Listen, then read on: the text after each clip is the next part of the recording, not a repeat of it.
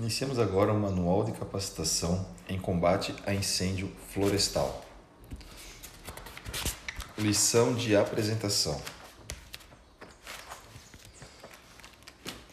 Para iniciar nossos estudos, é preciso lembrar que os incêndios se constituem na maior ameaça que os povoamentos florestais enfrentam. O fogo, seja nas áreas vegetadas ou nas suas mais diversas formas, faz parte da vida humana há muito tempo. Nos dias atuais, porém, os incêndios florestais atingem índices preocupantes, uma vez que ameaçam a manutenção da biodiversidade, das estruturas econômicas, das cidades, dos bens e até de vidas humanas. Histórico dos incêndios florestais no Brasil. No Brasil, a preocupação com os grandes incêndios florestais foi despertada no ano de 1963, quando foi atingida cerca de 10% da superfície territorial do estado do Paraná. Entre os meses de agosto e setembro daquele ano, foram destruídos 20 mil hectares de plantação, 500 mil de florestas nativas e 1,5 milhão de campos e matas secundárias. O grande incêndio passou por aproximadamente 128 municípios paranaenses devastando uma área de aproximadamente 2 milhões de hectares. Cerca de 5.500 casas, galpões e silos foram destruídos e 110 pessoas perderam suas vidas nessa catástrofe. O Brasil ainda presenciou outros grandes incêndios florestais, como no estado de Minas Gerais em 1967, no qual 12 pessoas perderam suas vidas, em Roraima em 1998 e 2003 e no Acre em 2005 felizmente estes últimos sem vítimas. Em 2017, segundo reportagem do jornal Estadão de São Paulo, de 28 de julho de 2017, Santa Catarina registrou entre janeiro e julho uma média de quase 5 incêndios florestais por dia, sendo acumulado naquela época 1.006 ocorrências do tipo. Os incêndios florestais têm causado várias vários impactos ambientais, sociais e econômicos, sendo que sua frequência e intensidade tendeu a aumentar nos próximos, tendem a aumentar nos próximos anos. A escassez de estudos na área, não só no estado de Santa Catarina, como também no Brasil, dificulta as ações preventivas, por isso, o conhecimento das formações vegetais do estado se torna de extrema importância. Cobertura florestal catarinense. O estado de Santa Catarina está localizado na porção sul do país, com uma área de 95.318 km, correspondente a 1,11% da área total do Brasil, conforme dados do recente trabalho realizado pelo IMA, Instituto do Meio Ambiente de Santa Catarina. Atualmente possui 29,14% de sua área coberta com vegetação primária e secundária de porte arbóreo e arbustivo e 4,14% coberta com reflorestamento, principalmente pinos e eucalipto. Vegetação natural de Santa Catarina. A vegetação natural do estado de Santa, de Santa Catarina, de acordo com o Atlas da Cobertura Florestal Catarinense, pode ser dividida em cinco formações vegetais distintas. A cobertura vegetal de um lugar é formada a partir de suas características naturais. Fatores como, como o clima e o relevo são muito importantes para entendermos a vegetação. O conhecimento da extensão territorial é de grande importância para a compreensão da composição e conservação florestal do Estado, além de ser imprescindível para a formação de uma política florestal. O Estado de Santa Catarina está localizado no sul do Brasil e tem uma extensão territorial de 95.731 km. Sua população estimada pelo IGBE em 2018 é de 7 milhões e 75 mil 494 habitantes, sendo 16% na área rural e 84% na área urbana. Segundo diagnóstico obtido pela Fundação do Meio Ambiente, Fátima, os catarinenses habitam um estado com a maior mata atlântica do país, com uma extensão territorial de 95.985 km, dos quais 85% ou 81.587 km estavam originalmente cobertos pela Mata Atlântica, restando atualmente cerca de 17% da cobertura original. Além disso, 31% do território é composto por pastagens, 16% áreas agrícolas e 7% com reflorestamento. Um estudo feito pela Universidade Regional de Blumenau mostra que 41% do território catarinense possui ainda cobertura vegetal nativa, composto por formações florestais em estágio de regeneração média e avançada.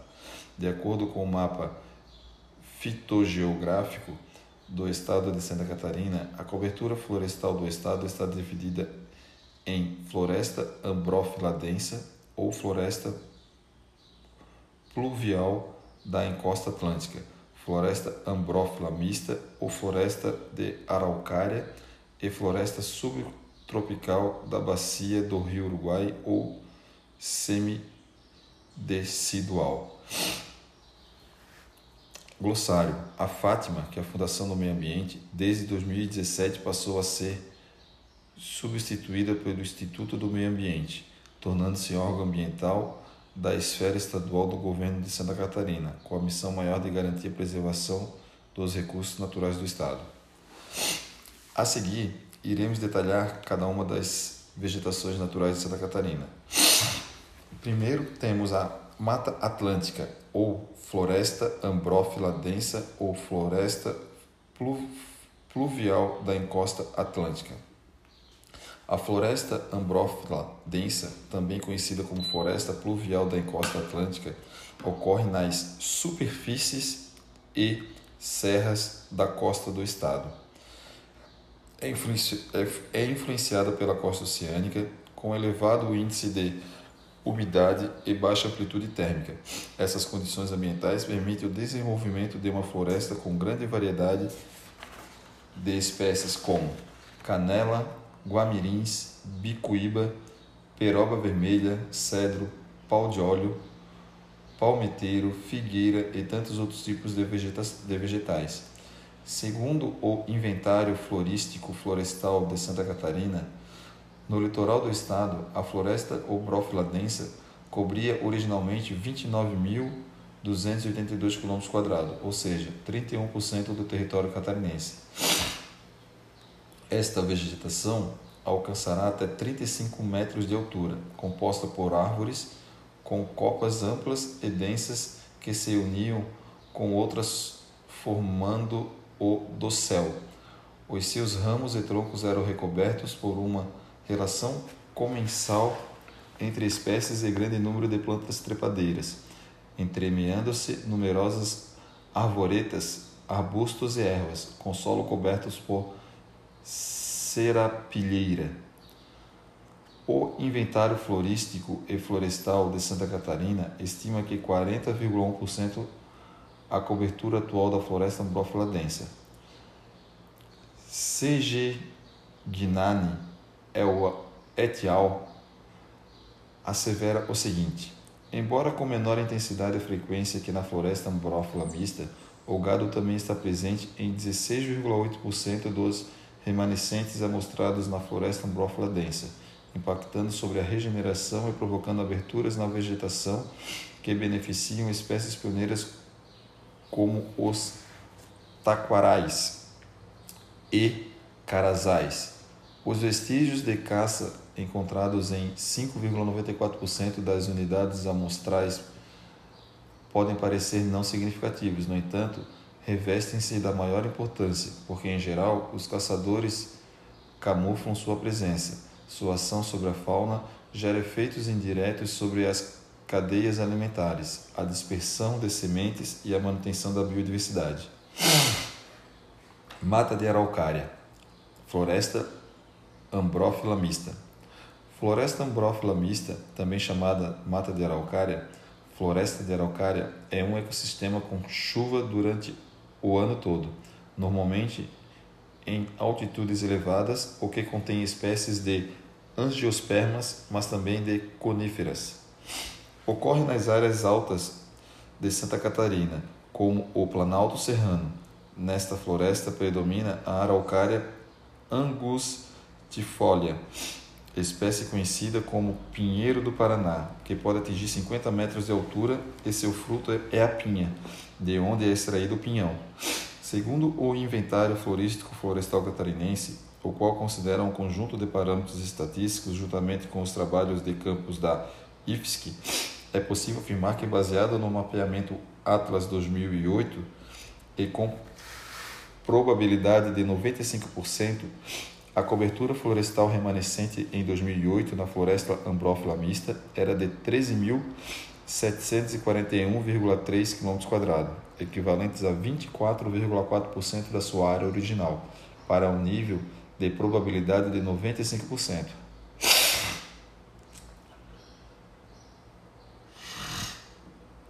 Conforme estabelece Vibrance et al., a floresta ambrófila mista, de acordo com o mapa fitoteo, fitogeográfico de Klein, cobria originalmente uma área de aproximadamente 42,851 km, equivalentes a 45% da superfície do estado de Santa Catarina. Desta área, atualmente estão cobertas por florestas 24,4% ou 13.741 km, constituídos por fragmentos de florestas secundárias, em estágio médio e avançado, sendo raríssimos remanescentes de florestas primárias. A fragmentação dos remanescentes da floresta ambrófila mista é maior do que a média estadual, com fragmentos de até 50 hectares, representando 82% do total dos fragmentos e 21% de toda a área coberta por florestas. No, as formações florestais remanescentes merecem atenção especial do poder público em vistas de garantir conservação, além de criar políticas de apoio e incentivo voltados aos proprietários, medidas que incentivem os criadores a deixarem seu gado afastado das florestas, bem como meios para proteger a regeneração das florestas são necessárias para que as florestas degradadas não sejam convertidas para outros usos da terra. No Planalto Catarinense, área de domínio da Mata de Araucária, a paisagem está praticamente dominada por plantios homogêneos de pinos, Eliote. Além de profundamente fragmentada, a maior parte dos remanescentes identificados com relevância para ações de conservação está em terras privadas, muitas pertencentes à indústria madeireira submetida, portanto, a constantes explorações ou que contribui para acelerar seu empobrecimento genético.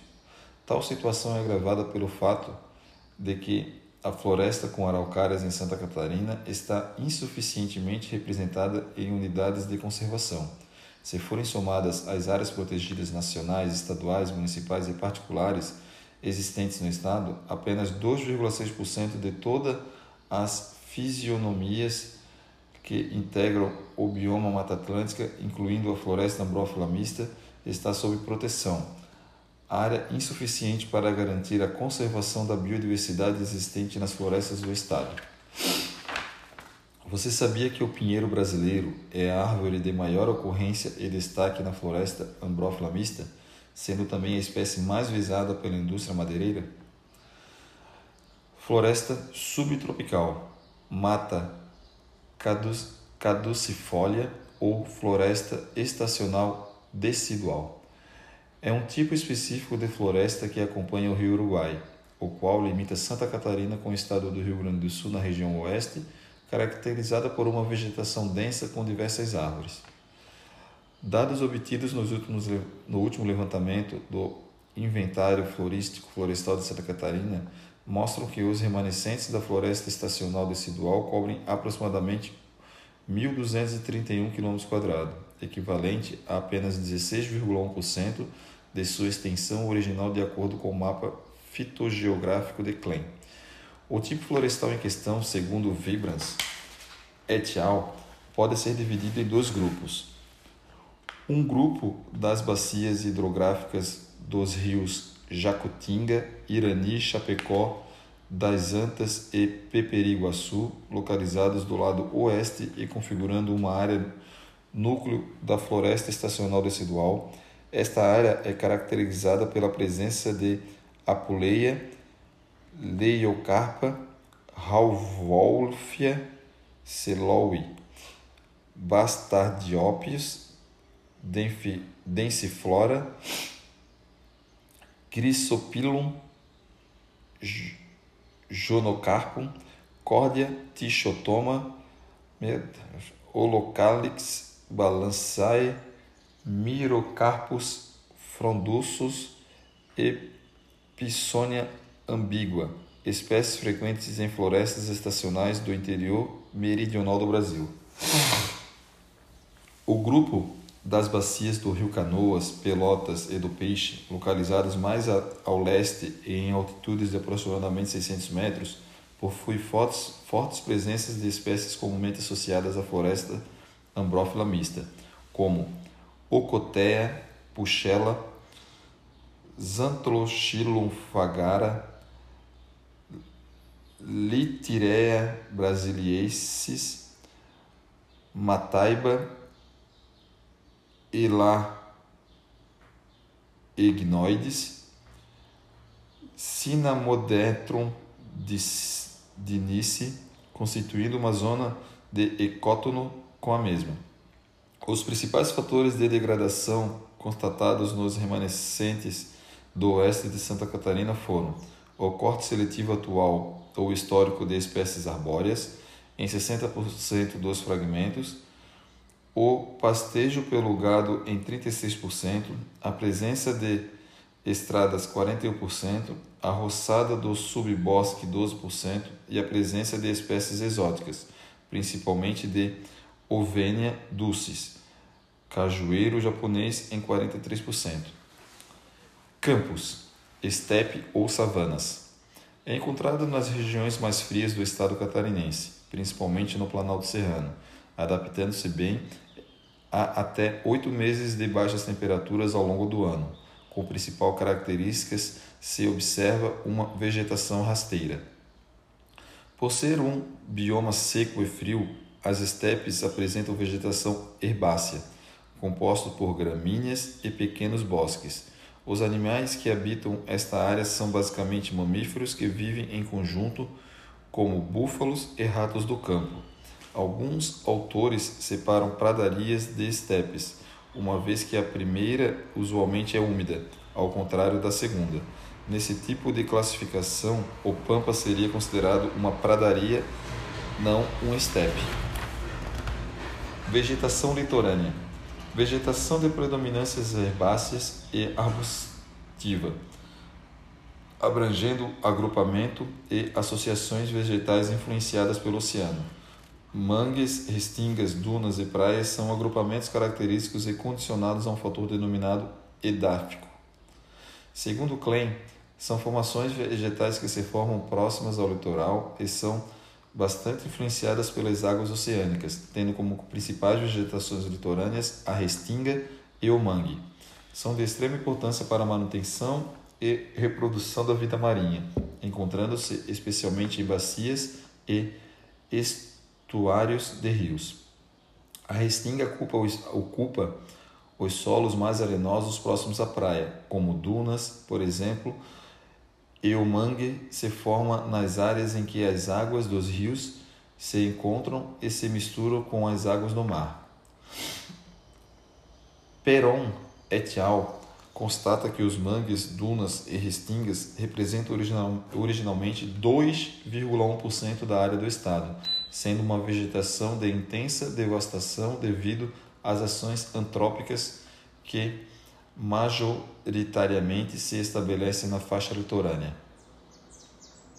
Glossário: Edáfico é um termo proveniente de edafiologia. A edafiologia é ciência que trata da influência dos solos em seres vivos, particularmente plantas. Áreas de conservação. Dentre as unidades de conservação, destacam-se as seguintes: Parque Estadual da Serra do Tabuleiro é a maior unidade de conservação do estado.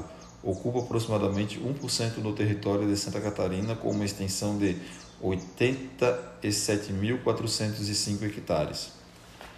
Parque Estadual da Serra Furada foi criado em 20 de junho de 1980 pelo Decreto Estadual número 11.233, abrangendo os municípios de Orleans e Grão-Pará e tem uma área de 1.329 hectares. Reserva Biológica Estadual dos Safras. Esta reserva foi criada em 4 de fevereiro de 1977 por meio do decreto número, número 2221 é dividida em duas áreas, uma com 3.862 hectares no município de Doutor Pedrinho, outra com 1.361 hectares no município de Benedito Novo. Reserva Biológica da Canela Preta. Estende-se pelos municípios de Botuverá e Nova Trento. Esta reserva foi fundada em 20 de junho de 1980 pelo Decreto 11232, com área de 1.844 hectares. Reserva Biológica Estadual do Aguaí. Abrange os municípios de Meleiro, Siderópolis e Nova Veneza. Esta reserva foi criada em 1 de junho de 1983 através do decreto número 19.635, com área de 7.672 hectares. Parque Estadual das Araucárias apresenta área de 600 hectares, visa a proteção e a preservação de uma amostra de floresta ambrófila mista, situada na Fazenda Bertier, município de São Domingos. Parque Estadual Rio Canoas, localizado no município de Campos Novos, é uma unidade de conservação da floresta ambrófila mista ou floresta de araucária, e sua área é de aproximadamente 1.200 hectares. Parque Estadual Fritz Plaumann está localizado esta localiza-se no município de Concórdia, sendo a primeira e única unidade de conservação da floresta estacional decidual no estado de Santa Catarina. Abrange uma área de 740 hectares. Parque Estadual de São Joaquim possui uma área de 49.300 hectares e 114 quilômetros de perímetro, abrangendo terras dos municípios de São Joaquim, Urubici, Bom Retiro e Orleans. Floresta Nacional de Caçador está situada no distrito de Taquara Verde, a 26 quilômetros da cidade de Caçador e a 430 quilômetros de Florianópolis, na rodovia 451, quilômetro 26. Possui área de 710,44 hectares.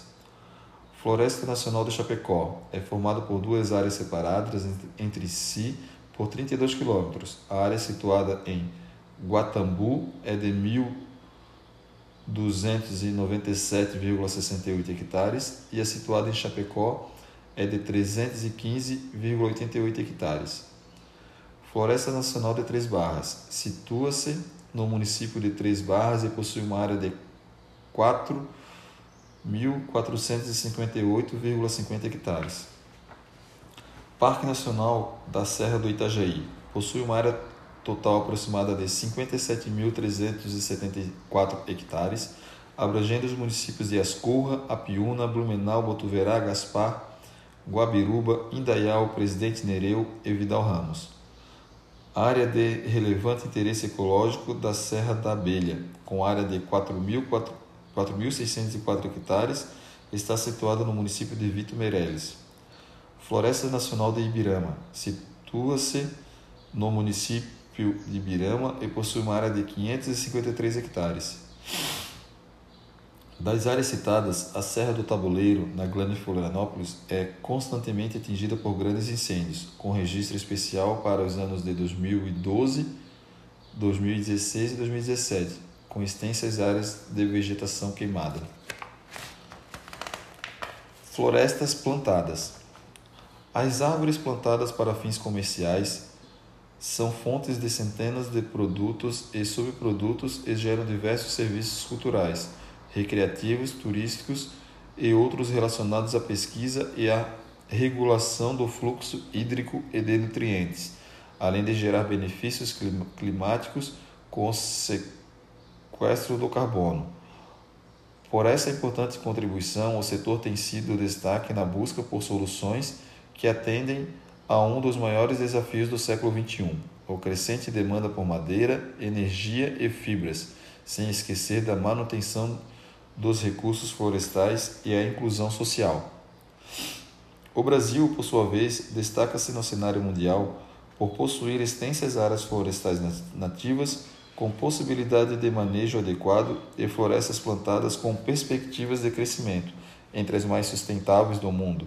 O setor brasileiro de floresta tornou-se nos últimos anos um dos mais relevantes no cenário global, com uma área de 7,8 milhões de hectares de árvores plantadas. É responsável por 91% de toda a madeira produzida para fins industriais do país e um dos que apresenta maior potencial de contribuição para a construção de uma economia verde. Segundo a ACEF, Associação Catarinense de Engenheiros Florestais de Santa Catarina, a área reflorestada de Santa Catarina em 2013 foi de 646 mil hectares, 83% pinos, segundo estado em área de pinos do Brasil. Base florestal, área plantada no mundo, 264,1 milhões de hectares de florestas plantadas em 2010. Brasil, 7,2 milhões de hectares, 52% das florestas plantadas da América do Sul, 2012 Santa Catarina, 646 mil hectares, 83% pinos, segundo estado, estado com maior área de pinos do Brasil. As produtividades de pinos de Santa Catarina são referência mundial, sendo 40% acima da média nacional, 60% superiores à média, à média da América Latina e 100% superiores aos Estados Unidos e África do Sul.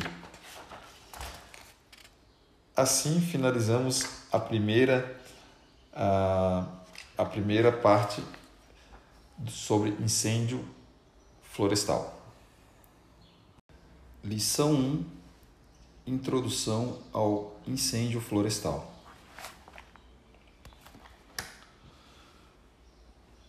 Incêndio florestal. Incêndio florestal pode ser definido como uma combustão sem controle, que se propaga livremente consumindo os combustíveis naturais de uma floresta, tendo três como principal características a livre, como três principais características: a livre propagação, respondendo apenas às variações do ambiente e influências derivadas dos combustíveis naturais, clima e topografia. Veles 2000 define incêndios florestais como o fogo descontrolado de queima que queima uma floresta, seja de origem natural ou provocada. Fonseca e Ribeiro definem incêndios florestais como a ocorrência de fogo em qualquer forma vegetativa, cujas causas vão de naturais a criminosas, podendo também estar associadas à forma acidental e, portanto, inesperada pelo proprietário ou responsável pela área atingida. Fases da combustão de um incêndio florestal. Entender o fenômeno da combustão é importante para poder manejá-lo mais eficientemente. Segundo Soares e Batista, a combustão do material florestal compreende três fases distintas: pré-aquecimento. Nessa fase é secada o combustível que parcialmente se destila, sem a existência de chamas. O calor elimina o vapor de água e continua aquecendo o combustível até a temperatura de ignição, que fica entre 260 e 400 graus para a maioria do material florestal. Destilação ou combustão dos gases. Nessa fase, os gases destilados dos combustíveis se acendem e queimam, produzindo chamas e altas temperaturas que podem atingir 1250 graus Celsius. Nesse estágio do processo de combustão, os gases estão queimando, mas o combustível propriamente dito ainda não está incandescente incandescência ou consumo do carvão. Nesse momento, o combustível, que é o carvão, é consumido, restando apenas cinzas. O calor gerado é intenso, mas já não existem chamas nem fumaça. Glossário: Calor é tecnicamente denominado energia de ativação. Combustível é tudo e qualquer material suscetível à combustão. Comburente é a substância capaz de reagir com os produtos combustíveis para transformar em energia. Reação em cadeia ocorre quando a energia liberada é suficiente para desencadear a sequência de outras reações, permitindo assim a sustentabilidade do fogo. Partes do incêndio. Para melhor compreender o desenvolvimento do incêndio florestal, vamos dividi-lo em sete partes. Cabeça, que é a frente ou linha de fogo, é a parte que avança mais rapidamente e segue a direção do vento. Cauda, que é a base ou retaguarda, é a parte que se propaga em direção oposta de forma mais lenta. Flancos, é a parte se propaga perpendicularmente à cabeça do incêndio, ligando essa à cauda. Dedos, caracterizados por trechos que se adiantam nos flancos. Bolsas, se localizam entre os dedos. Ilhas, são áreas que são atingidas pelo fogo dentro da área queimada. São as áreas que não são atingidas pelo fogo dentro de, da área queimada. Ponto de origem é o local em que se inicia o fogo. Métodos de extinção são quatro: resfriamento, que é a redução da temperatura do material em combustão, inibindo a transferência do calor, por exemplo, água aplicada sobre fogo, abafamento, inibição à oferta do comburente, por exemplo, utilização de abafadores e ou batedores, quebra da reação química em cadeia, interferência direta na combinação dos gases quentes e inflamáveis com o comburente, por exemplo, utilização de produtos químicos aplicados no combustível, e retirada do material combustível, interrupção da combustão, afastando o material combustível do calor do incêndio, por exemplo, a construção de aceiros. Classificação dos incêndios florestais. São três tipos: incêndios superficiais, propagam-se na superfície do piso da floresta, queimando os restos vegetais não decompostos, tais como folhas e galhos caídos, gramíneas, arbustos, enfim, todo o material combustível até cerca de 1,80 metros de altura. Incêndios de copa. Propagam-se através das copas das árvores, onde a velocidade e a intensidade do fogo são maiores e mais rápidas devido à grande circulação do vento. São assim classificados independentemente do fogo ser superficial. Incêndios subterrâneos propagam-se através das camadas de humus ou turfa existentes sobre o solo mineral e abaixo do piso da floresta. Esses combustíveis são de textura fina, relativamente compactadas e isolados da atmosfera.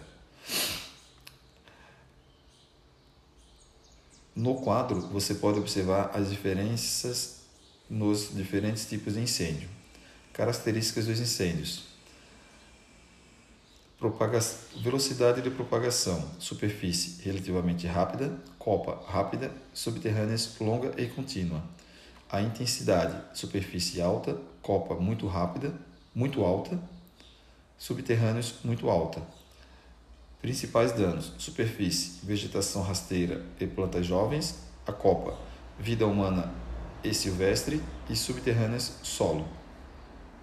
Causas dos incêndios florestais: cerca de 85% dos incêndios florestais são causados pela ação humana. As agências e organizações de prevenção aos incêndios relacionaram 18 categorias para a designação da causa de incêndio. Acampamento ou atividade recreativa, apicultura, atividade ferroviária, balão de festas juninas, caça de animais, crianças, foguete sinalizador, combustível espontâneo, combustão espontânea, fumantes, fogos de artifício, incendiários, linha de transmissão de energia elétrica de alta tensão, munição incendiária, queima de resíduos agrícolas, queima de lixo, raio, queima em trabalhos rurais, rituais religiosos. Glossário. Ações de conscientização podem ser feitas por meio de palestras, panfletos, cartazes, avisos em áreas de maior perigo, entre outros. Efeito do fogo nos ecossistemas. Em alguns casos, o fogo pode gerar efeitos benéficos para a floresta. Podemos obter os seguintes benefícios com o fogo bem dirigido e controlado.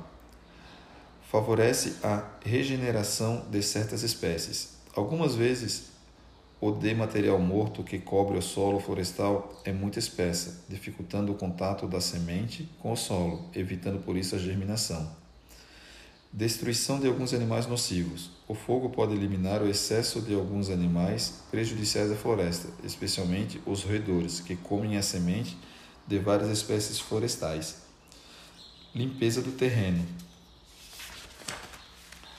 Pode melhorar a composição física do solo, a incorporação de cinza contribui também para a eliminação da escassez do solo, facilitando as trocas químicas. Redução do material combustível pode melhorar as condições de penetração. No combate a incêndios, onde o fogo sob forma de contrafogo é um dos melhores meios de para deter o avanço de um incêndio, possibilitando assim sua total extinção. Atualmente, milhares de hectares de florestas são queimados, com prejuízos incalculáveis. De um modo geral, esses efeitos causados às florestas podem ser classificados nos seguintes grupamentos: 1. Um, danos às árvores. 2. Danos ao solo. 3. Danos à fauna. 4. Danos no aspecto recreativo. 5. Danos no caráter protetor, onde exercem proteção básica contra deslizamentos, avalanches, invasão de dunas e erosão. A floresta atua também como reguladora do regime hidrológico. O solo com incêndio passará de esponjoso a duro, bastante impermeável, provocando o escoamento das águas das chuvas pela superfície, causando inundações, deslizamentos, erosão e também danos aos solos férteis das partes mais baixas. 6. Danos a, propriedades diversas, no incêndio no Paraná, em 1963, por exemplo, foram destruídas cerca de 4 mil casas, deixando aproximadamente 5.700 famílias de trabalhadores rurais desabrigados. 7. Danos à vida humana. Glossário. Os danos indiretos, como o assoreamento dos rios, redução do fluxo de água, inundação, ero... inundações, erosões, perdas em turismo e recreação, desemprego, extinção de espécies, etc., são dez vezes maiores que as perdas diretas, segundo Soares. Existem outros pesquisadores que acreditam que os danos indiretos podem atingir prejuízos monetários ainda maiores. Assim finalizamos a lição 1 de combate a incêndio florestal.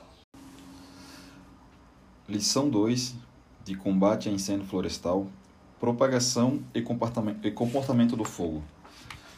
Propagação. A propagação do fogo nada mais é que a continuidade deste através de uma superfície ou meio combustível, podendo se dar de três maneiras: através da condução, da radiação e da convecção. A seguir veremos mais sobre cada uma delas. Transferência de calor.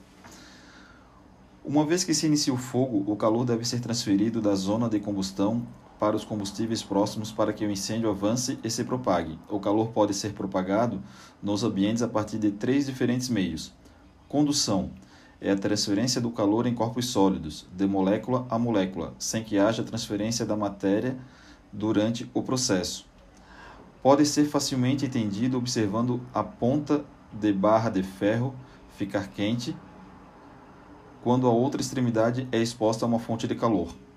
Radiação ou irradiação é a transferência de calor através de ondas eletromagnéticas, sem que haja a necessidade de presença de matéria, sólida, líquida ou gasosa. Convecção é a transferência de calor através do movimento circular ascendente de massas de ar aquecida. Os três métodos de propagação de calor geralmente atuam simultaneamente nos incêndios florestais, porém a importância cada método varia de acordo com a situação projeção de partículas incandescentes. Apesar de não ser considerado uma forma de transferência de calor, possui grande incidência nos incêndios florestais. Incêndios de grande intensidade produzem um alto número de fagulhas, que podem se deslocar por longas distâncias, produzindo novos focos de incêndios. Formas de propagação.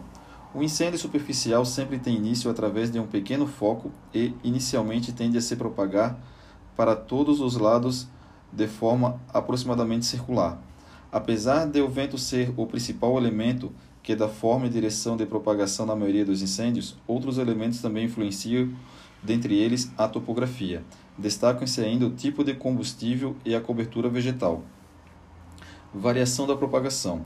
Os incêndios possuem variação diferente no decorrer do dia, pois a intensidade do fogo e a velocidade de propagação reagem às variações meteorológicas diurnas ou noturnas de forma diferenciada. Através da variação da propagação, pode-se observar que existem horas do dia mais propícias para o combate, pois, por exemplo, os incêndios são mais facilmente combatidos nas madrugadas. Velocidade de propagação. A propagação é o termo usado para descrever a taxa segundo a qual o fogo aumenta, tanto em área quanto linearmente. Os estudos de comportamento do fogo, um dos mais importantes parâmetros é a velocidade de propagação. Em termos práticos, a velocidade de propagação do fogo pode também ser medida diretamente em qualquer incêndio. Basta ter um cronômetro e marcar no terreno distâncias pré-estabelecidas. Intensidade do fogo. Um dos mais importantes parâmetros do comportamento do fogo é a intensidade. Pode ser definida como a taxa de energia ou calor liberado por unidade de tempo e por unidade de comprimento da, da frente do fogo. A intensidade pode também ser associada ao comprimento médio das chamas. Dada a dificuldade na obtenção destas, sugere identificar o comprimento das chamas, possível de ser observado na carbonização na casca das árvores, podendo perceber essa associação pelo quadro a seguir. Comprimento das chamas metro, menor que 1,2. Intensidade do fogo menor que 80 os incêndios geralmente podem ser combatidos diretamente na cabeça ou nos flancos usando-se ferramentas manuais. Pequenos aceiros manuais são suficientes para segurar o fogo. 1,2 a 2,4, 80 a 400. Os incêndios são muito intensos para se usar o método direto. Aceiros manuais não conseguem segurar o fogo. Equipamentos para bombeamento de água e tratores com lâminas são necessários para se combater o fogo. 2,4 a 3,3, 400 a 800. Os incêndios podem apresentar sérias dificuldades para serem controlados e combatidos, pois apresentam queima de copa e muito fagulhamento. Mais que 3,3, mais que 800. São incêndios extremamente violentos, com queima total da floresta e intenso fagulhamento. Nada pode ser feito na frente do fogo. Deve-se esperar por uma redução da intensidade do fogo, geralmente causado por mudanças climáticas. Comportamento do fogo. Como você já sabe, alguns fatores têm uma influência muito grande na propagação e vão determinar a forma como o fogo irá se comportar. Basicamente são eles: os combustíveis, as condições climáticas, a topografia e os tipos de floresta. Combustíveis. O combustível é o principal elemento dos incêndios florestais porque sobre ele é que se tem maior facilidade de se auferir modificações. Umidade do combustível. A umidade do combustível é expressa em termos de porcentagem de água contida nele, em relação ao peso seco. A presença ou não de água e a quantidade disponível dentro do material combustível é o fator decisivo do processo de combustão. Caso o material combustível esteja úmido, a combustão só irá ocorrer após a evaporação da água. Classificação dos combustíveis: A. Combustível perigoso é aquele de combustão rápida. Constitui-se principalmente de materiais leves e finos como folhas, pequenos galhos, acículas mortas, capim seco e pequenos arbustos. B. Combustível de combustão lenta. Constitui-se de materiais mais espessos, como os troncos das árvores e os tocos. São assim constituídos porque são de difícil acendimento, uma vez que perdem umidade mais lentamente e sua fase de pré-aquecimento é mais longa. C. Combustível verde é todo material vivo que apresenta um alto teor de água. Continuidade horizontal e vertical. A combinação de disposição contínua horizontal com a disposição contínua vertical tem relevância relevante influência na propagação dos incêndios. Ocorrendo descontinuidade vertical, os incêndios de copa serão dispersos. Ocorrendo descontinuidade horizontal, os incêndios não deverão se propagar. Variáveis climáticas são quatro. Envolve fatores importantes na propagação dos incêndios. São eles: 1. Um, temperatura do ar. 2. Umidade relativa do ar. A umidade relativa do ar é também um elemento importante na avaliação do grau de dificuldade de combate aos incêndios. Quando a umidade relativa do ar desce ao nível de 30% ou menos, se torna extremamente difícil combater o incêndio. 3. Vento. 4. Precipitação. Topografia. Exerce grande influência sobre o clima e também na vegetação. A influência da topografia nos incêndios pode ser mais bem compreendida através da análise de três fatores básicos: elevação, exposição e inclinação. A. Elevação. Altas elevações na superfície da Terra apresentam ar mais rarefeito e temperaturas mais baixas. Baixas elevações possuem a tendência de apresentar estações de riscos de incêndios mais longos do que altas elevações. B. Exposição. É a direção do lado da montanha em relação aos pontos cardeais, ao sul do Equador. Os raios solares incidem mais diretamente sobre as faces voltadas para o norte e, consequentemente, transmitem mais calor para essa exposição que para qualquer outra. A face oeste é a segunda a receber a maior quantidade de energia, seguida depois pela leste. C. Inclinação. O fogo se propaga mais rapidamente nos aclives, e lentamente nos declives, pois os combustíveis estão mais perto das chamas, são secados pelas nuvens de convecção. Glossário: Não podemos esquecer que os incêndios criam seus próprios ventos. Tipos de floresta: Uma floresta densa e fechada intercepta, intercepta a radiação solar, reduzindo a temperatura do ar e a temperatura do material no interior da mesma. As espécies florestais exercem certa influência na propagação dos incêndios. As espécies coníferas apresentam um risco maior de inflamabilidade e um potencial maior de propagação que os povoamentos de folhosas. Também as florestas plantadas estão mais sujeitas aos incêndios do que as florestas naturais. Assim, encerramos a lição 2 de combate a incêndio florestal. Lição 3 de combate a incêndio florestal, organização e regras de segurança. Guarnição. O padrão adotado pelo, para o Corpo de Bombeiros Militar de Santa Catarina leva em consideração o número de bombeiros que compõem a força-tarefa da corporação. Sendo assim, teremos um grupo de oito combatentes, divididos nas seguintes funções: um comandante, um subcomandante e seis combatentes. É admitido o trabalho com a guarnição de serviço para pequenos incêndios ou quando em seu início. Grande parte dos incêndios florestais atendidos pelo CBMSC ocorre em vegetação superficial, de forma que o primeiro atendimento deve ser prestado sempre pela guarnição local. Equipamento de proteção individual. São seis itens: capacete, roupa de proteção, máscara, óculos, luvas e botas.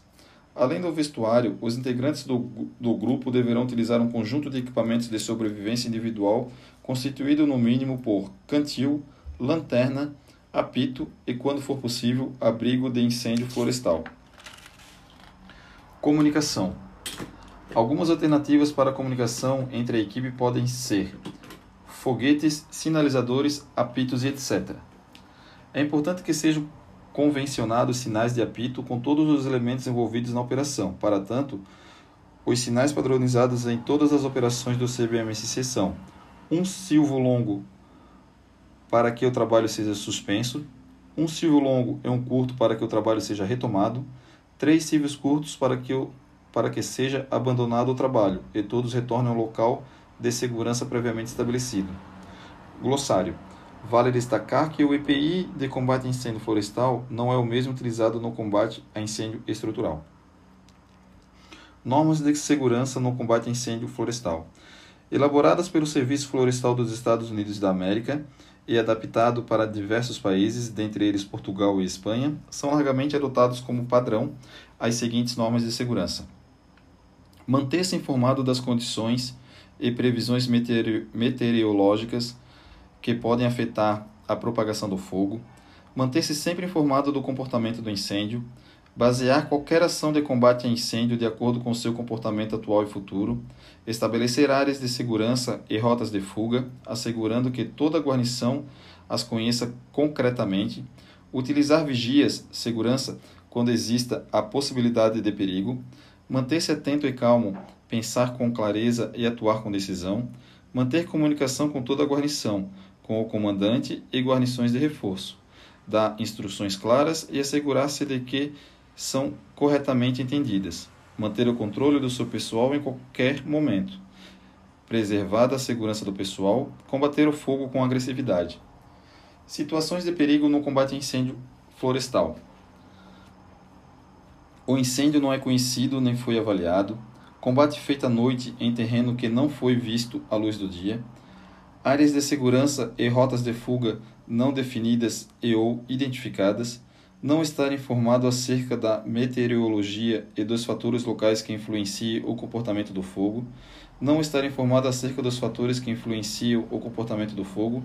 Não estar informado acerca da estratégia, métodos e perigos as instruções e tarefas atribuídas não foram claras, não existe comunicação com a guarnição e o comandante, construção de aceiro incompleta ou mal realizada, construção de aceiro em aclive onde o fogo desloca morro acima, combater o incêndio pela cabeça, não conseguir ver o incêndio principal e não estar em contato com quem possa ver, combater incêndio em encosta que materiais incandescentes podem rolar e iniciar novos focos abaixo do local de serviço da guarnição, o ar torna-se mais quente e seco, o vento aumenta ou muda de direção, ignição frequente de focos secundários à frente da linha de fogo, o terreno e os combustíveis tornam difícil a fuga para as áreas de segurança, descansar em áreas por queimar e próximo ao incêndio. Segurança nas, na utilização de ferramentas manuais. O transporte de ferramentas manuais feito corretamente, evita lesões e assegura que nenhum integrante da equipe vá se lesionar em função de outro. Tem-se que considerar ainda que as ferramentas apresentam partes pontiagudas e afiadas, além de serem bastante pesadas, podendo causar sérios ferimentos se não utilizadas e transportadas corretamente. A seguir, as regras no transporte e manuseio das mesmas. As ferramentas manuais são transportadas na mão, seguradas no ponto de equilíbrio e com os gumes virados para o solo, ou, no caso de apresentarem gumo duplo, deverão ser transportadas com esses paralelos ao solo. Toda a guarnição transporta as ferramentas na mão e está que está mais próximo do solo, em terreno inclinado. Em terrenos planos, todos deverão imitar o bombeiro que vai à frente.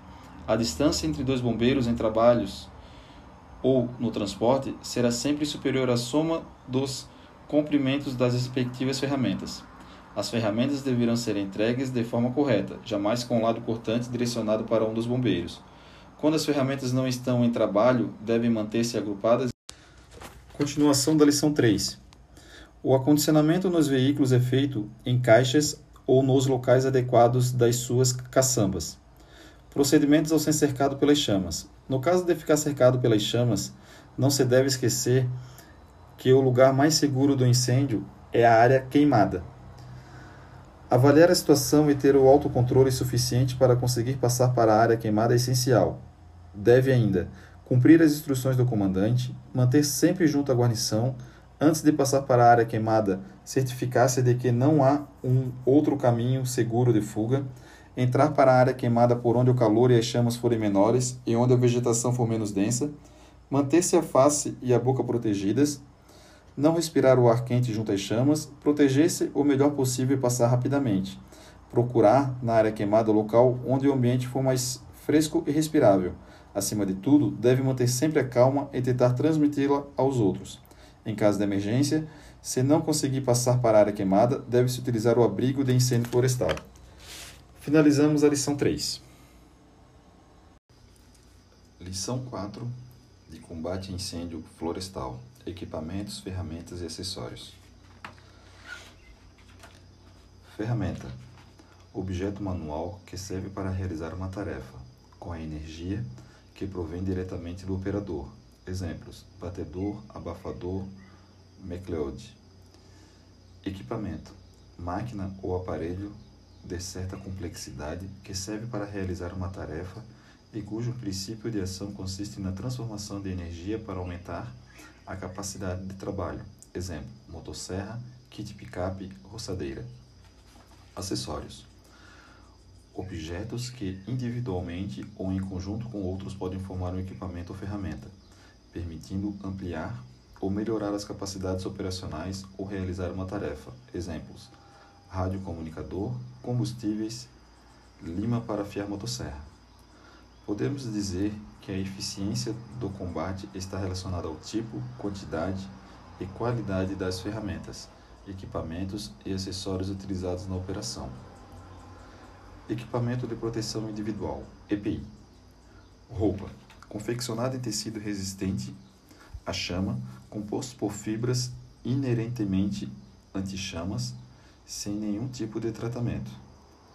Perneiras, construídas de materiais não inflamáveis, não metálicos e não condutores, sem deformação permanente a temperaturas próximas a 100 graus.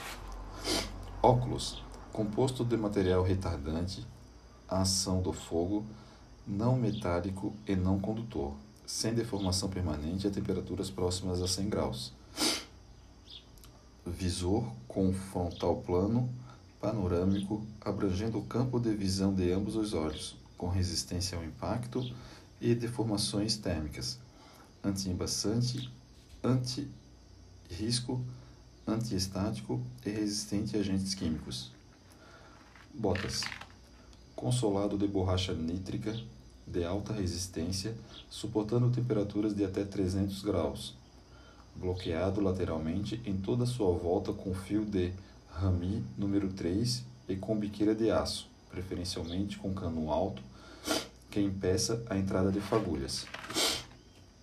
Máscaras de proteção respiratória. Adaptador facial formado com material flexível, inodoro, antialérgico e de fácil adaptação. 100% em algodão, com fator de proteção para pós irritantes e fumaça. Com estrutura ajustável sobre o nariz e cordel regulável, permitindo assim uma melhor fixação na face do operador. Lavável e com durabilidade média de 6 meses. Capacete. Capacete com casco rígido, com especificações próprias para incêndio florestal, ajustável na cabeça, com proteção para o pescoço e com tecido retardante à ação do fogo. Luvas. Confeccionada em couro, permanecendo macia e maleável mesmo depois do trabalho pesado e demolhadas punho em Nomex tricotado, oferecendo proteção e conforto. Polegar costurado em separado para melhor movimento do dedo. Equipamentos de sobrevivência são três: apito, cantis.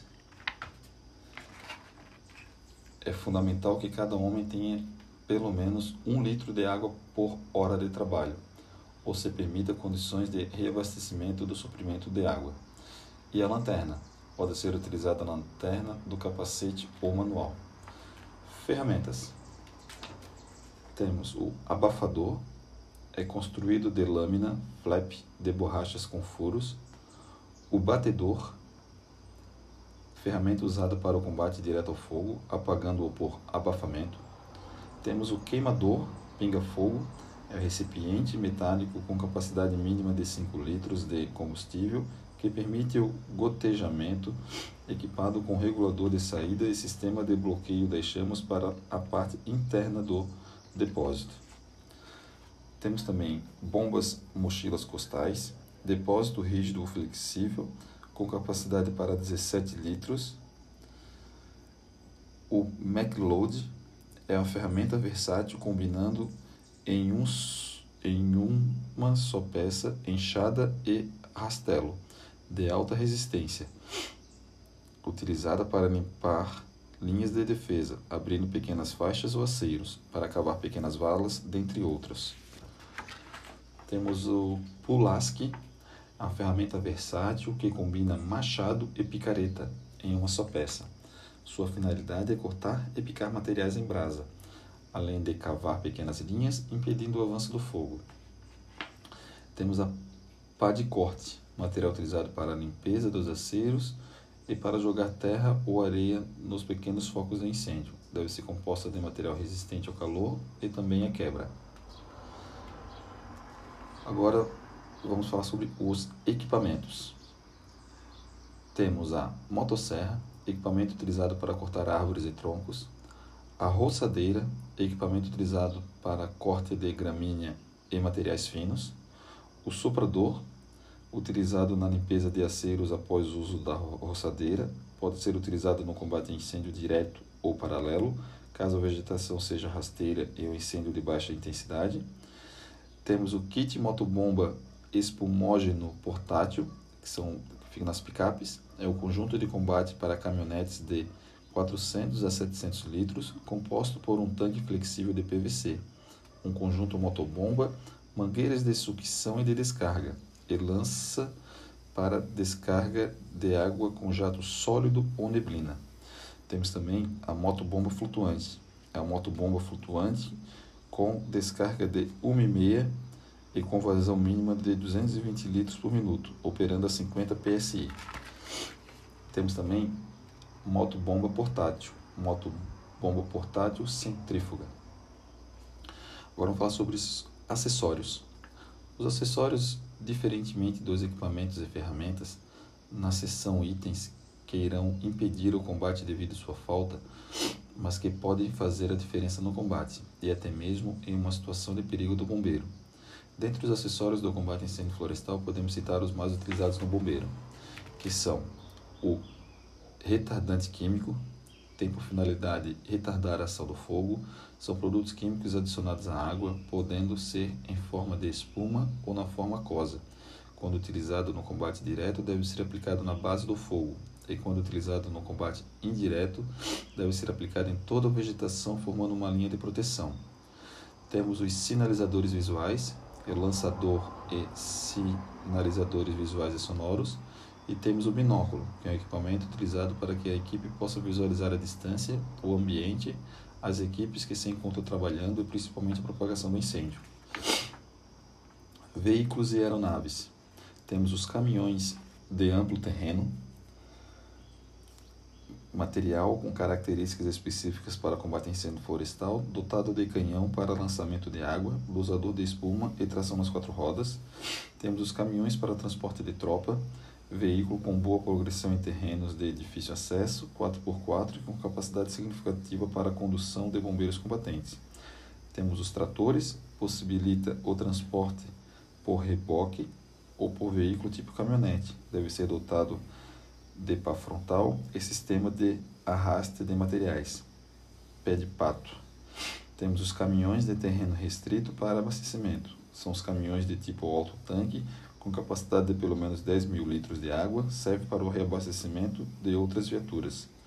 E temos aeronaves e acessórios, aviões com tanques para transporte e lançamento de água sobre incêndio, ou helicópteros com acessórios, Bambi Buquete, para o mesmo fim. Temos a, a, agora, vamos falar sobre manutenção das ferramentas, equipamentos e acessórios. A manutenção das ferramentas, equipamentos, acessórios e veículos é uma atividade decisiva para o sucesso das ações de socorro dos bombeiros, motivo pelo qual deve ter ser cuidadosamente executada. Além dos cuidados na utilização, evitando danos ou avarias, devem ser executadas as ações de manutenção, que podem ser de dois tipos distintos: a imediata e a periódica. Assim, finalizamos a lição 4. Lição 5 de combate a incêndio florestal, métodos de ataque. Segundo Soares e Batista, 2007, não existem condições para ocorrência ou propagação de um incêndio na ausência de qualquer dos elementos do triângulo do fogo. Portanto, o princípio básico de combate a incêndio é remover um ou mais desses elementos de maneira mais rápida e eficiente possível. Para se atacar um incêndio florestal, existem três métodos, usados de acordo com a intensidade do fogo: o direto, paralelo ou misto e indireto. Pontos de ataque: pela cabeça, visa extinguir o fogo da sua maneira mais eficaz, evitando a sua propagação. Pelos flancos, normalmente nas operações de combate aos incêndios florestais, o ataque direto é efetuado pelos flancos, visando atingir a frente do fogo Normalmente o local onde o calor e os efeitos dos gases são menores e permite a aproximação do combatente. Pela retaguarda, é extremamente ineficaz, pois as ações não impedem a propagação do fogo. pode ser utilizado quando a frente tem uma linha contra fogo, visando extinguir materiais em combustão que pode iniciar um novo foco de incêndio, ou quando, mesmo lentamente, o fogo se propaga na direção contrária ao vento. Método direto. O método direto consiste em atacar o fogo diretamente com abafadores, água, terra ou ainda outro agente extintor. Somente incêndios de baixa intensidade podem ser combatidos através desse método. Recomenda-se utilizar uma ou duas bombas costais em conjunto com três ou quatro abafadores. Na frente, reduzindo a intensidade das chamas, são utilizadas as bombas mochilas costais por meio de aplicação de água, seguidas pelos abafadores, que em movimento sincronizado apagam as chamas e, adicionalmente, podemos utilizar ferramentas raspantes, jogando as brasas para o interior da área queimada. A vantagem desse método consiste em cessar de imediata propagação do incêndio, evitando o controle por meio de linha de defesa aceiro, de combate ou mesmo o uso do contrafogo, minimizadores, minimizando os danos. A desvantagem está na impossibilidade de aplicar o método quando a intensidade do incêndio é muito alta ou quando a fumaça torna o trabalho muito difícil. Uso de água no combate direto. A utilização da água no combate direto apresenta normalmente bons resultados se for utilizada de forma adequada. São exemplos do uso correto. Primeiro, no caso das herbáceas, a água deve ser aplicada na base das chamas, junto ao solo. 2. Quando a, quando a queima for em serrapilheiras, a água deve ser aplicada de modo a penetrar na vegetação. 3. Se a queima for numa árvore ou tronco, a água deve ser aplicada inicialmente na base e depois deve subir ao longo do tronco. 4. Os deslocamentos entre um foco e outro devem ser feitos com esguicho fechado. 5. Preferencialmente a água deve ser pulverizada de forma tão fina quanto necessário para garantir a extinção. 6. A água sob a forma de jato só deve ser usada se for estritamente necessário para vencer distâncias. Há algumas regras que geralmente se aplicam como as seguintes: se não for possível a aproximação porque o incêndio é intenso, deve-se utilizar o jato direcionando-o para a base das chamas. Ao manter o jato baixo e oscilando lateralmente, pode-se pode esfriar o combustível por queimar. A frente das chamas deve ser bem molhada mas não em demasia. As chamas devem ser extintas de forma garantida antes de progredir, antes de se progredir, pois uma extinção incompleta é prejudicial. Se a água acabar antes da extinção do incêndio, o que deve ser evitado a todo custo, deve-se continuar o combate recorrendo às ferramentas. Quando em operação junto quando em operação junto da frente do fogo ou tendo necessidade de passar mangueiras sobre a área já queimada, deve ter-se sempre pessoal distribuindo ao longo da linha de mangueiras. É importante não abandonar essa linha para evitar que as mangueiras permaneçam sob pontos quentes, queimando-as e danificando-as. O ângulo de ataque tem muita influência. Considerando o terreno, o combustível e o efeito do vento deverá ser utilizado a técnica mais adequada na regulação do esguicho e da forma de aplicação da água na base das chamas. Ao combater o incêndio de vegetação de um metro de altura, o esguicho deve trabalhar quase na horizontal, com uma pulverização intermediária, que é o cone de água um pouco alargado, de forma a cobrir mais combustível. Se for combustível baixo, exemplo das herbáceas, o esguicho deve ser levemente inclinado para baixo, visando a extinção das chamas, bem como umedecer o combustível que ainda não foi queimado. Utilização de ferramentas manuais. Ferramenta de sapa. Aplicação de terra ou areia, cobrindo a frente do fogo em pequenos focos de incêndio ou em incêndios de pequenas proporções através da utilização da pá ou do enxadão, que é o plasque, é muito eficiente. Ressalta-se que a terra pode ser muito eficaz no combate, pois permite trabalhar a uma distância a que se suporta o calor e não é necessário transportar outro equipamento além das ferramentas manuais. Utilização de soprador, pulverizador. Importante destacar que os sopradores e pulverizadores comercializados não foram desenvolvidos para o uso no combate a incêndio florestal. Contudo, sua aplicação em incêndios de pequena intensidade tem se demonstrado eficientes, sobretudo em terrenos sem inclinação e vegetação rasteira ou abusiva.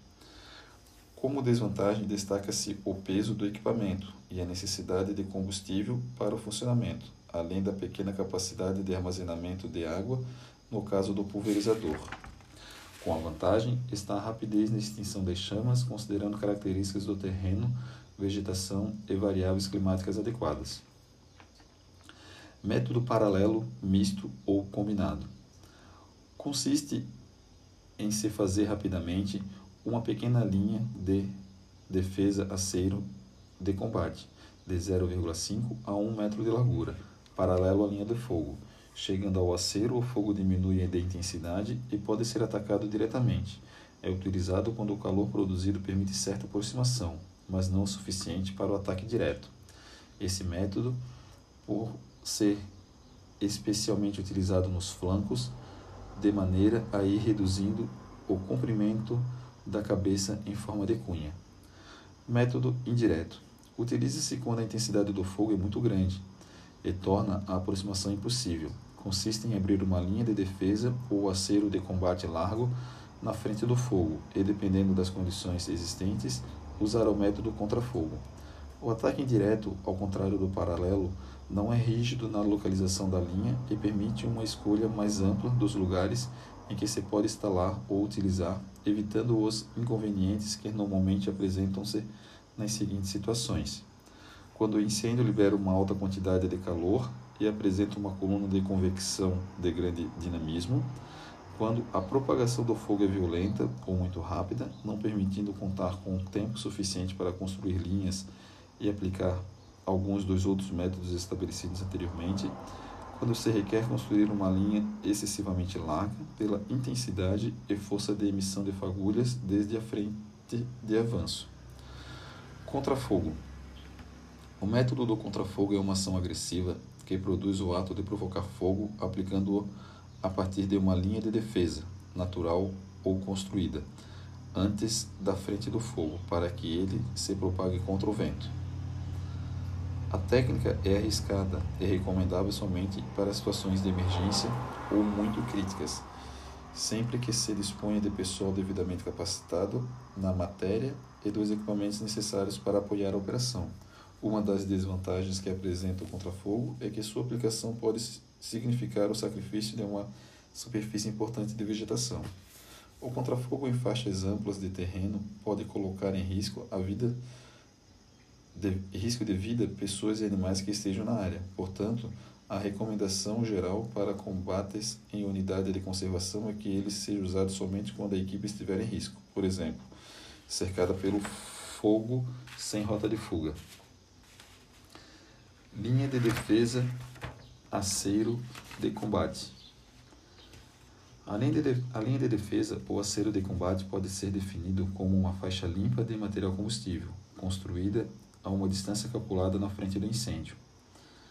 Os objetivos principais consistem em poder atacar a frente do incêndio, diminuindo sua intensidade até um ponto que permita o uso de ferramentas manuais, controlar a linha de fogo por meio da quebra da continuidade do combustível, apoio necessário para aplicar o contrafogo, além de servir como rota de fuga. Como construir uma linha de defesa? O trabalho apresenta diferentes tarefas e ferramentas. Não existe uma regra rígida a respeito dos tipos de ferramentas a utilizar na construção da linha, uma vez que depende das características do terreno e da vegetação, da quantidade de combatentes e dos meios disponíveis, mas geralmente a sequência de funções é o seguinte: localizar a linha utilizando ferramentas cortantes, marcando seu início e fim, roçar o combustível aéreo e superficial com ferramentas cortantes, cortar e raspar o combustível superficial e subterrâneo, utilizando ferramentas raspantes e mistas, derrubar árvores próximas à linha, utilizando motosserra e o machado, realizar queima de alargamento, dependendo do método de combate, vigiar a construção da linha, sempre que possível ter à disposição bombas costais e abafadores. Construí-la no tempo adequado, de modo que a frente do fogo não alcance antes determinado, porém, o mais próximo possível da frente do fogo, minimizando seus efeitos.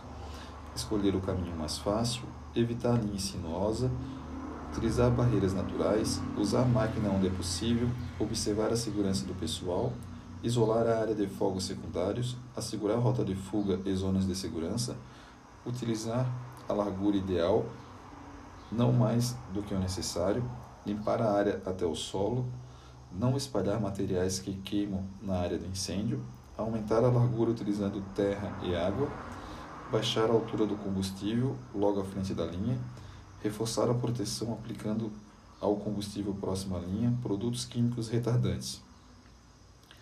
A linha de defesa poderá ser construída através da aplicação de produtos químicos retardantes. Como os incêndios podem ultrapassar as linhas de defesa?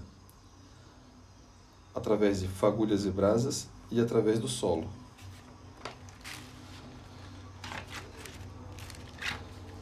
Produto químico utilizado no incêndio florestal. Os retardantes químicos têm por finalidade retardar a ação do fogo. São produtos químicos adicionados à água, podendo ser em forma de espuma, detergentes ou na forma aquosa, quando utilizado no combate direto, deve ser aplicado na base do fogo, e quando utilizado no combate indireto, deve ser aplicado em toda a vegetação, formando uma linha de proteção. Assim finalizamos a lição 5 de combate a incêndio florestal. Lição 6 de combate a incêndio florestal: fases do combate a incêndio florestal. 1. Um, preparação a preparação consiste na capacidade e atualização, treinamento, aquisição de veículos, materiais e equipamentos e redação de procedimentos operacionais padronizados. Essa fase antecede a pré-operação. Capacidade. Seguidamente, os incêndios florestais obedecem riscos à vida dos bombeiros envolvidos na operação. Por isso é fundamental que haja capacitação prévia para esse tipo de operação. Qualquer ação voltada para um programa de combate a incêndios florestais passa pela formação de, das equipes envolvidas e nos conhecimentos mínimos que devem ser analisados cuidadosamente para a formação de pessoal especializado. Treinamento. Uma vez adquirida a técnica, é fundamental que ocorra treinamentos constantes aquisição e manutenção de ferramentas, equipamentos e acessórios. Deverá ser priorizado a aquisição de ferramentas, equipamentos e acessórios próprios de combate aos incêndios florestais. Procedimentos operacionais padronizados. A padronização das condutas é um fator importante para o sucesso no combate aos incêndios florestais. 2. Pré-operação. Na pré-operação temos a detecção do incêndio, comunicação do incêndio, mobilização, ativação e despacho, aproximação do local, chegada no local. Detecção do incêndio é o tempo decorrido entre o início do fogo e o momento em que alguém vê. Atualmente, satélites são utilizados na detecção dos incêndios florestais. Comunicação do incêndio. Grandes incêndios como o de Roraima, que queimou quase 25% daquele estado, levou dias para ser detectado e outros tantos para mobilizar as equipes de combate.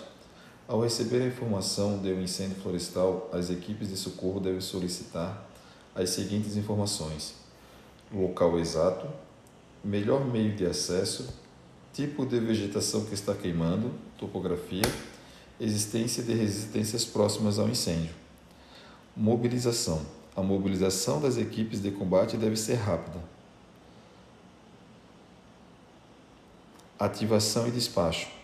Enquanto as equipes se preparam para o deslocamento, o fogo rapidamente se propaga e consome o material combustível existente na floresta, bem como ganhando cada vez mais intensidade. Dessa forma, todos os meios devem estar prontamente preparados para serem mobilizados o mais rápido possível uma vez que existe uma distância a ser percorrida entre o aquartelamento e o incêndio.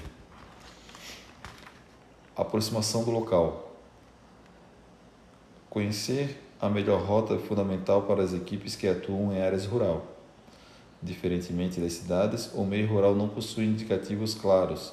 Assim, é preciso previamente conhecer a melhor rota para se chegar ao local do incêndio. Um sistema de acesso preventivo contra incêndio auxiliará sobremaneira as equipes de combate.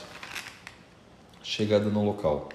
Os incêndios tendem a atingir grandes áreas e não raras vezes a frente do fogo atinge vários quilômetros de extensão. Dessa forma, ao se chegar no local da ocorrência, é fundamental que as viaturas e os equipamentos sejam posicionados no local de fácil acesso para combater o incêndio. Glossário. De posse dessas informações, o comandante da operação poderá previamente estabelecer algumas estratégias, mobilizando pessoal e equipamentos adequados para o combate. 3. Operações na zona de incêndio. Estabelecimento da estrutura de comando. De acordo com Oliveira, a primeira função do comandante de uma operação consiste na assunção formal do comando da operação através da rede de rádio ou de maneira direta a todos os que se encontram na cena da operação. Dimensionar a situação. Os fatos importantes decisivos para o dimensionamento da situação são direção, velocidade de propagação e intensidade do incêndio, zonas prioritárias. O comandante da operação verifica, verificará o que está no caminho do fogo ou paralelo a ele. Nesse caminho poderão ser encontrados A. Residências, B. Aglomerações urbanas, C. Redes de transmissão de energia, D. Estradas e outros. Um fator importante a ser definido é que nem sempre a zona prioritária está na linha de frente do fogo, mas pode ser atingido por ele. Dessa forma, ao se estabelecer a zona prioritária, protegê-la deve ser prioridade das equipes de combate. Fatores climáticos: vento, temperatura, umidade relativa do ar, precipitação. Os fatores climáticos, como já estudado, podem modificar a qualquer momento as condições de propagação do incêndio. É preciso sempre acompanhar essas condições, principalmente do vento.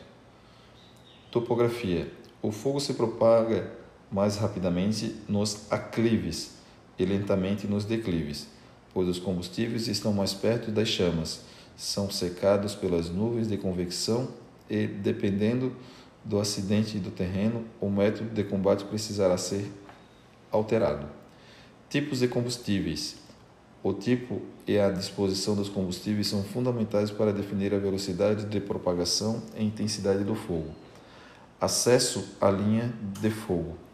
Deve ser realizado o levantamento da área visando identificar acessos que permitirão a aproximação das equipes de combate, bem como funcionarão como rotas de fuga.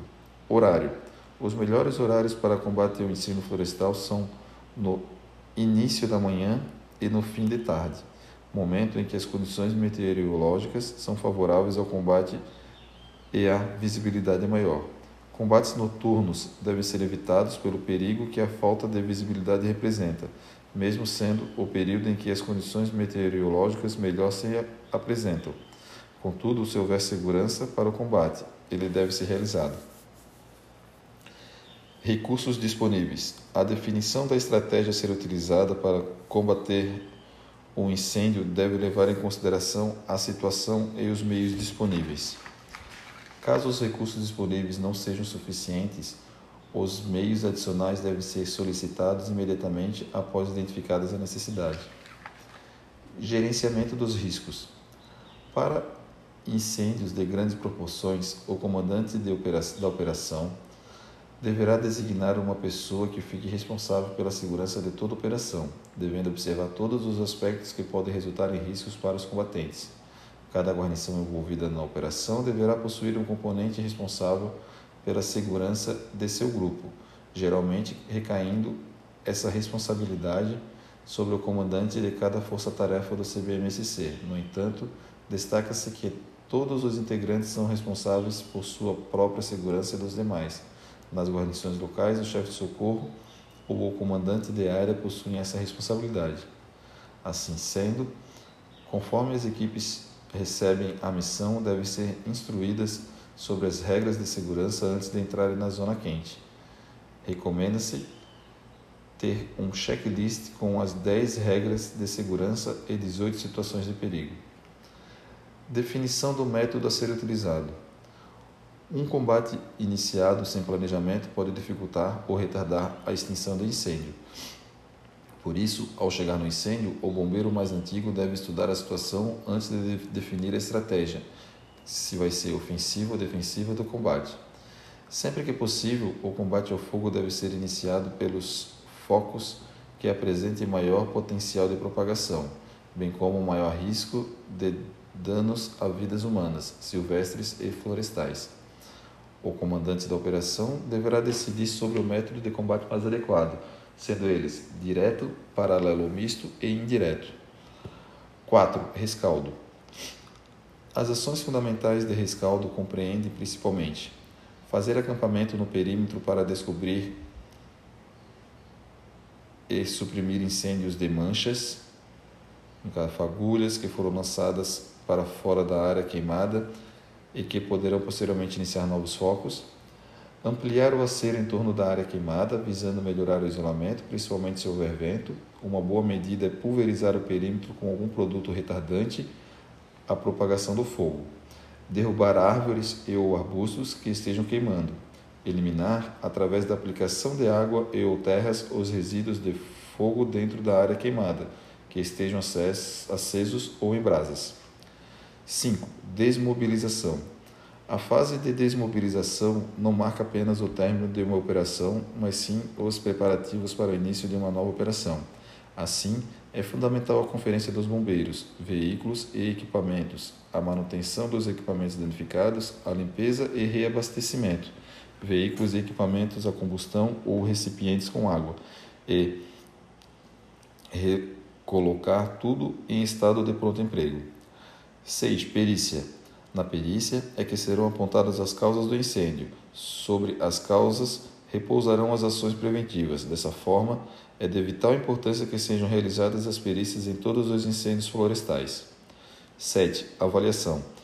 Uma fase fundamental em todas as operações do bombeiro, não só no combate a incêndio florestal, é a fase de discussão e avaliação, pois nesse momento serão apontadas as falhas e os acertos.